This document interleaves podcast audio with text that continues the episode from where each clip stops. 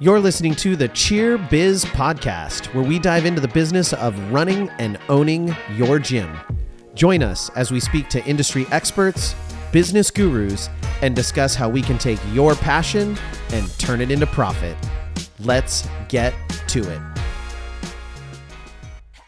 Hello, everyone, and welcome to another episode of the Cheer Biz podcast. I'm your host, Dan Cotton, and today we are going to be talking about dealing with athlete discipline issues, athlete accountability, and when athletes have behavior problems in your program. Now, before we get into the episode, make sure you've headed on over to All Star Cheer Coaches and Owner if you're a coach and an owner. You've joined that group on Facebook. You've joined uh, Cheer and Gymnastics Gym Owners on Facebook as well. You've checked out nextgenowners.com and certainly, last but not least, you have to get registered for our conference in San Diego. It's going to be absolutely amazing. We've got a ton of amazing vendors, a ton of amazing presenters. I know I'm using the word amazing a lot, but that's just what it's going to be. It's going to be absolutely fantastic. So don't want to miss out on that one. It is in January in San Diego. Get away from the snow and the winter weather. Come out to California where it's at least moderately warm beautiful San Diego. It's wonderful in January. It should be, hopefully. Um, and come check things out at our conference. It's going to be absolutely phenomenal. Now, this actually is an episode. The reason I'm doing this episode is Danielle literally just texted me. It is Monday night at 8:15 and she had just gotten off of Fireside Chat. She was like, "Hey, this topic came up in Fireside Chat and I just didn't feel like we had enough content to talk about in the fireside chat about it. And so it'd be a great podcast episode. And I was like, boom, let's go. Um, I already have recorded an episode today. I did an interview with Jason Larkins, but it's going to be a little bit more of an edited episode that we need to spend a little bit of time on. So this is one that I could just bang out tonight and talk to you guys about athlete accountability and dealing with behavioral problems in your program and what I think you should be doing if you have those things going on in your gym. Now, this is not a scripted episode. You're just getting thoughts by Dan uh, right now and how I've dealt with some of these situations because I'll be honest, I've had I've had the gamut of different things. So, first and foremost, uh, you have to determine how bad is the issue? Is this an issue that is just a behavior problem or is this a issue that is like a illegal problem? And when I say illegal, I mean is it like a crime? Is this a really, really significant issue that you potentially need to defer to local law enforcement or something like that? I have seen that occur in the cheer industry. Uh, it is not impossible for an athlete to be doing things that are illegal that can result in you needing to contact police. Now, am I talking about an athlete going to a party and drinking alcohol? I'm not. That's not what I'm referencing. Uh, in Oregon, I wouldn't be talking about an athlete smoking uh, marijuana. That would also not be something I'm, I'm talking about here. That's uh, that's a behavioral issue. That's not something I'm looking to report to police. I'm talking about things that are like mandatory reports. So, distribution of sexually explicit images, inappropriate contact with athletes within your program, requesting of certain things, things like that that could result in there being some significant repercussions, that is a situation you need to determine really quickly does it fall into that realm?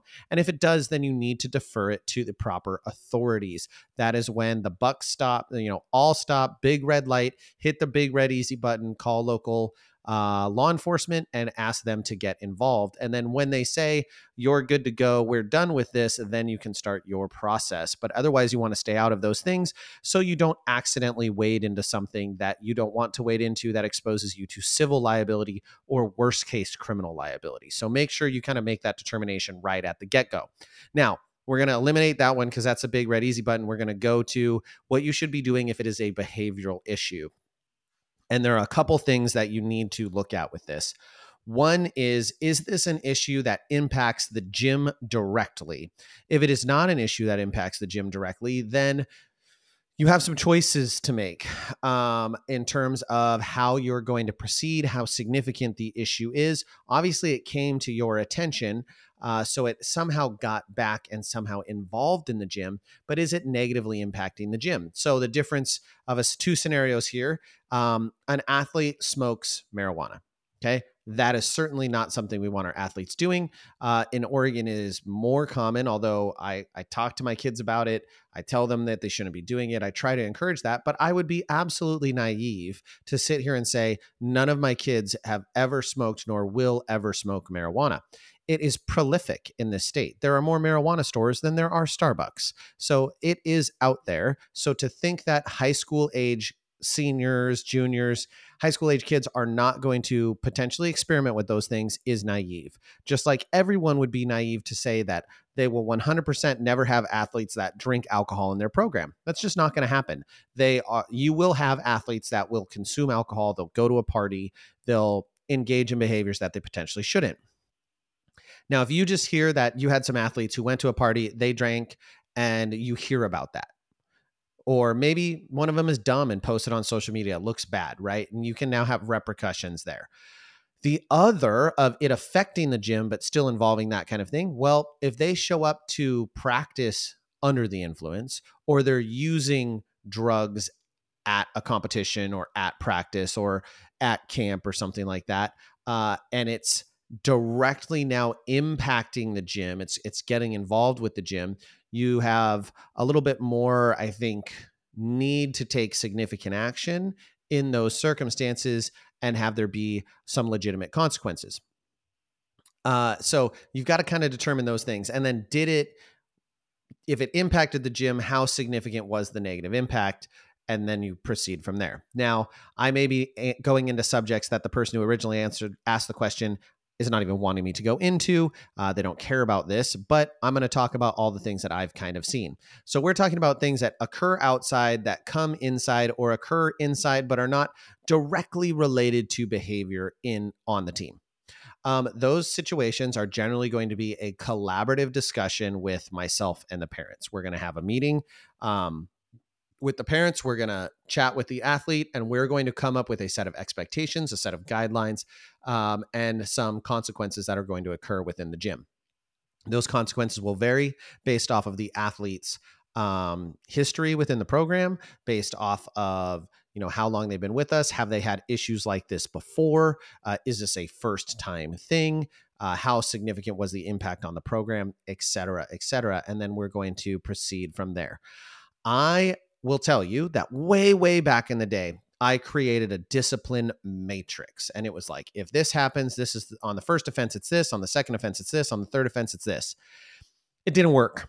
It was not functional. Um, unfortunately, I think you have to approach these situations consistently with there being consequences, but you can't treat every single person the same because not every athlete is the same. Not every circumstance is the same. Um, and there's just way too much nuance. So I prefer leave myself room in these kind of situations to uh, assess things from a nuance approach.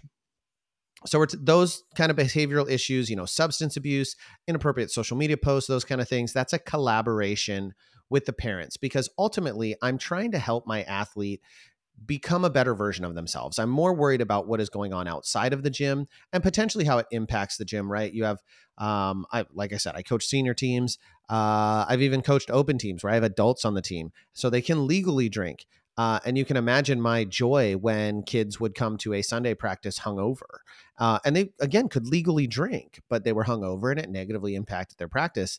Um, that would be a behavioral issue, right? Then there's a discussion to be had. Now, in that circumstance, I'm not talking with the parents, I'm sitting down with that person. I'm saying, here's how you let your team down. Here's how your choices made uh, a negative impact on your team. And then we're going to proceed from there on, on what the expectations are moving forward. So, getting the parents involved in those kind of situations, I think, is critically important. You need to have a partnership there. If there is no partnership to be had, like the parents are unwilling to engage, then that might mean that you might have to cut ties with this person if it's a significant enough problem.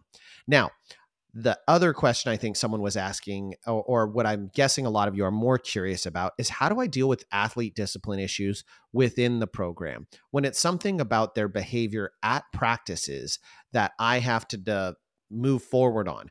Either they're disrespectful to coaches or they're talking all the time, or maybe they're late, or maybe they walked out of practice in the middle of practice because they lose their temper, um, or maybe they've said something that's made other athletes uncomfortable. Like the, it runs the gamut. um, of different possibilities uh, that could happen. Maybe they cursed out a coach. I've, I've seen that happen. Had an athlete tell a coach, "F you, I don't have to listen to you." Um, right? It, it there's a number of different things that can happen. The first step is one, you need to know what your hard and fast non-negotiables are. What are your rules that like, nope, this is it, that's it, you're done. And if you have those non-negotiable rules, then you just follow that non-negotiable rule. Like for us, we have a rule in our gym if you leave the gym during practice, like you get frustrated and you quit on your team during practice, you go, I'm not doing this anymore, and you walk out, you have walked out for the rest of the season. You're done. You do not get to come back. That's it. If you quit on your team in a time of need, you're done. End of discussion. That is like a violation of one of our most core values. You cannot have a family. You cannot have that trust and that commitment if people are willing to quit as soon as things get hard. So that is a hard no for us. And we don't blur that line. Uh, I've only ever once had an athlete walk out during practice and allow to actually return. And it's because they walked out and they turned right back around and they said, No, I don't want to do that. So they walked out the door. They like got two steps and they were like, Nope. And they walked back in. They were like, I'm wrong. I didn't, I didn't want to do that, but I do need to talk about this. From there, I think you need to understand where is this child coming from? Because at the end of the day, these are kids. Most of the time, who we're talking about, these are kids, which means that they are going through things. If you can think back to when you were a teenager, when you were in middle school, feelings were very big, emotions were very big. You sometimes made decisions that you didn't even understand why you were making them because hormones and your brain is rewiring itself and there's all sorts of weird things going on. And so you make some boneheaded moves. And understanding what is going on in an athlete's life, I think, is really, really important. Um, and hopefully, you've seen the signs and you've paid attention to them. Um, but oftentimes, the behavior issues you're seeing, especially if they're new, have some sort of a deeper seated issue. There's something else happening. And maybe the athlete doesn't know what that thing is. And you're going to have to ask pointed questions like, How are things at school? How are things with your friends? How are things with at home? You're going to have to learn those things. Tell me what a day at home is like. Tell me what you do with your parents in their free time. Tell me what your relationship with your siblings is like. Ask those probing questions because eventually that's going to lead you down the path to figure out what's going on.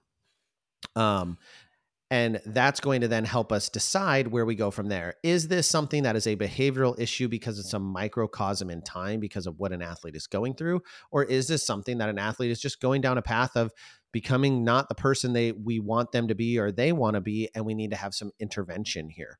Uh, and so from there, you have to make that determination. So is it a is it a willful choice or is it a so there's other things going on now there should be consequences both ways i'm not saying that you have to give someone a flat out excuse because their parents are getting divorced or they have something significant going on in their life but I do think it's good to be aware of those things because we have the ability to model and mentor these athletes through these very difficult times.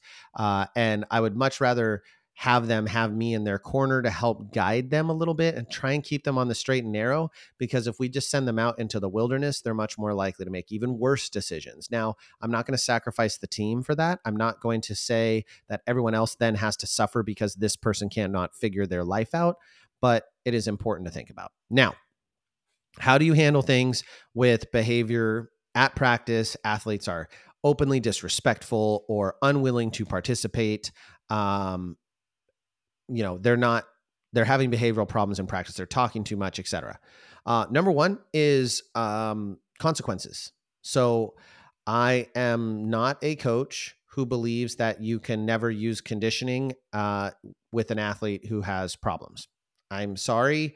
I'm a little bit old school. And I know there's people probably listening who will say, you cannot do that. That's the worst thing in the world to do to punish someone with conditioning. You'll make them hate exercising for the rest of their life. And it's corporal punishment and this, that, and the other thing.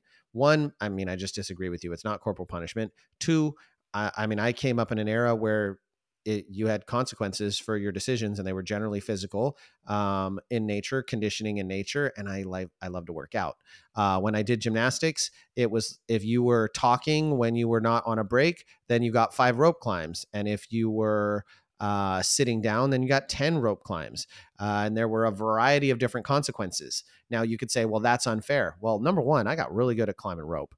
Uh, two, and I was really strong. My upper body was crazy strong because of that. And number two is, um, it's is it a punishment? I mean, maybe it's a little bit of a punishment. It's a reminder, but it's also a if you're not going to take this seriously, then you're going to go exercise. You're going to get something out of practice because you're not paying attention right now. And the repetitions that you're going to take are not going to be of value. So if you're going to run your mouth, go climb a rope. Um, I'm okay with that. I think that actually makes sense. Um, now, if you're just being abusive to an athlete to punish them for something, that I think could be over the line, but to simply say, hey, you know what? If we keep talking, then we're going to run. You guys, we're going to run because you're running your mouths. We're going to run a lap, get a little bit of exercise in. We clearly have too much energy. Um, it it drives home a point.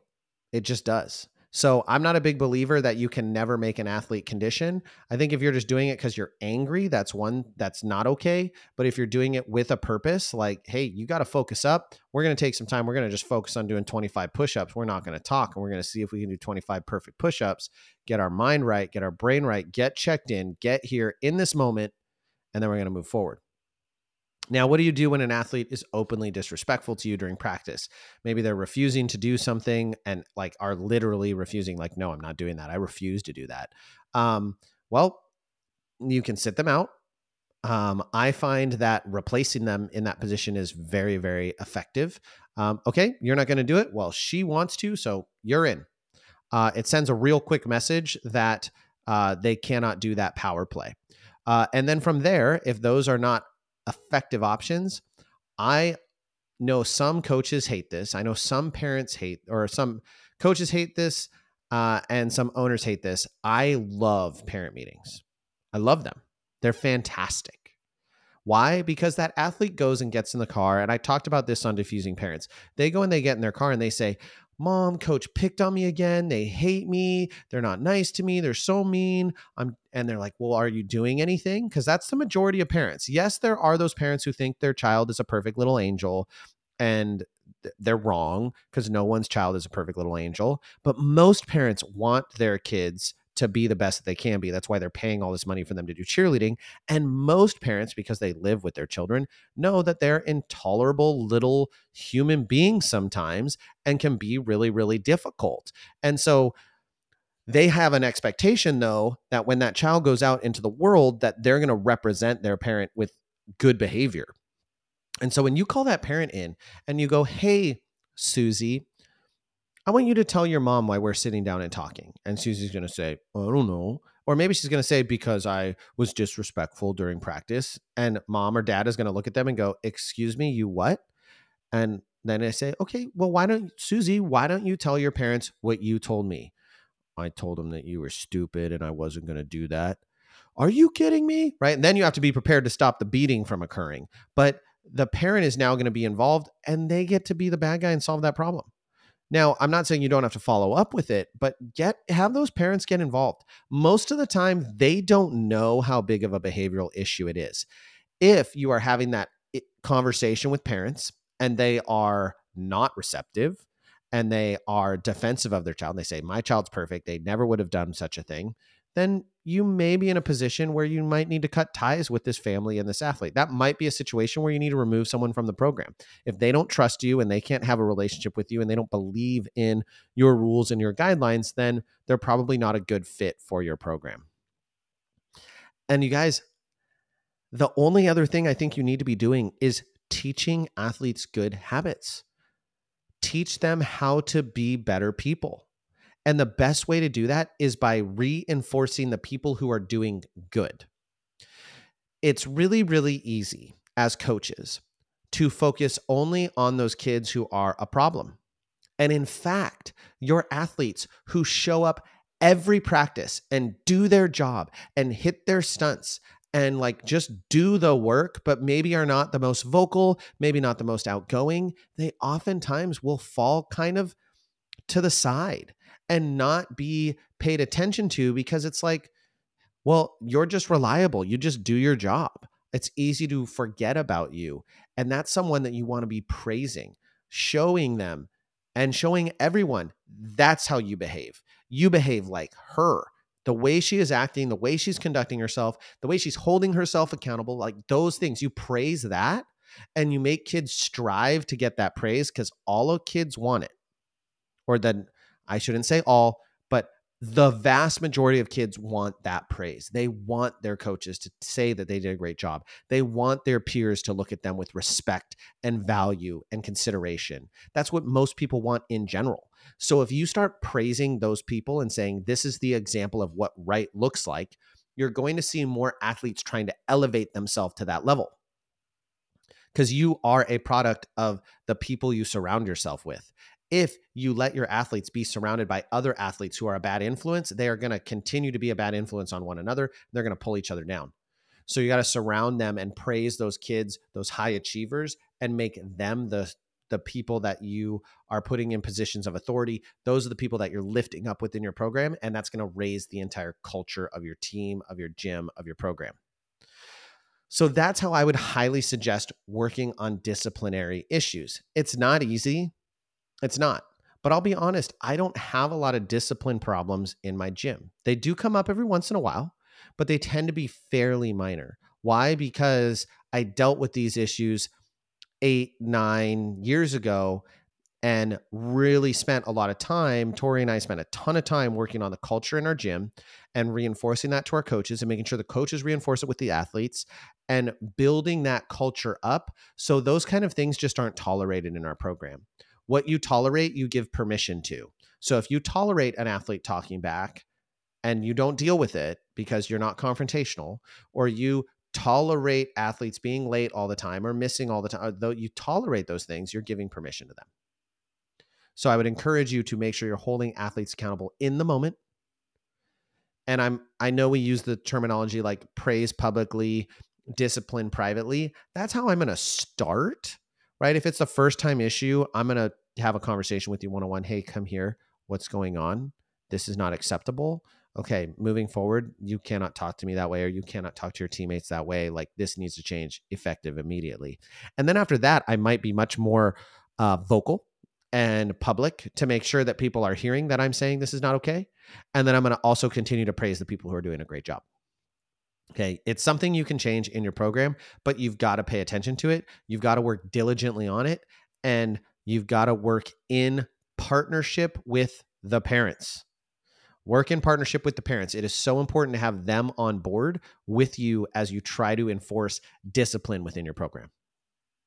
All right, everyone. I don't have a lot of marching orders as we leave the episode. I would just encourage you don't be afraid to have high expectations of your athletes. And if you communicate what the high expectations are and you hold them to them consistently and you make sure the parents understand what those expectations are and they are clear, you will find success. And you will be surprised at how many parents are willing to go along with it and believe in it and buy into that program. Kids crave structure, they crave accountability. We have to give it to them. All right, everyone. I hope you enjoyed the episode. As always, you've got to check out the Let's Talk Cheer podcast with Jason Larkins. I just interviewed him this morning, like I mentioned before. It was phenomenal. We went for like an hour and a half, um, and we still had more to talk about. So uh, keep your eye out for that episode. I have another exciting episode coming up. Um, I'm really pumped. I have the opportunity to interview Justin Carrier uh, from Varsity. He is the vice president of Varsity. Uh, it's going to be amazing to have him on and talk about his journey and the things that Varsity is doing. Um, a lot of really cool guests coming on the podcast. Uh, and I still am going to be coming out with great content for you as business owners as well. So we're not only going to do guests, but I know we have a lot of listeners that are coaches. We have a lot of listeners that are parents. And I appreciate you. I appreciate your time. Uh, as always, share this with someone who would get something out of it. Out of it, uh, please leave us a five star review if you can. It helps the algorithms and all that stuff, and us being recommended.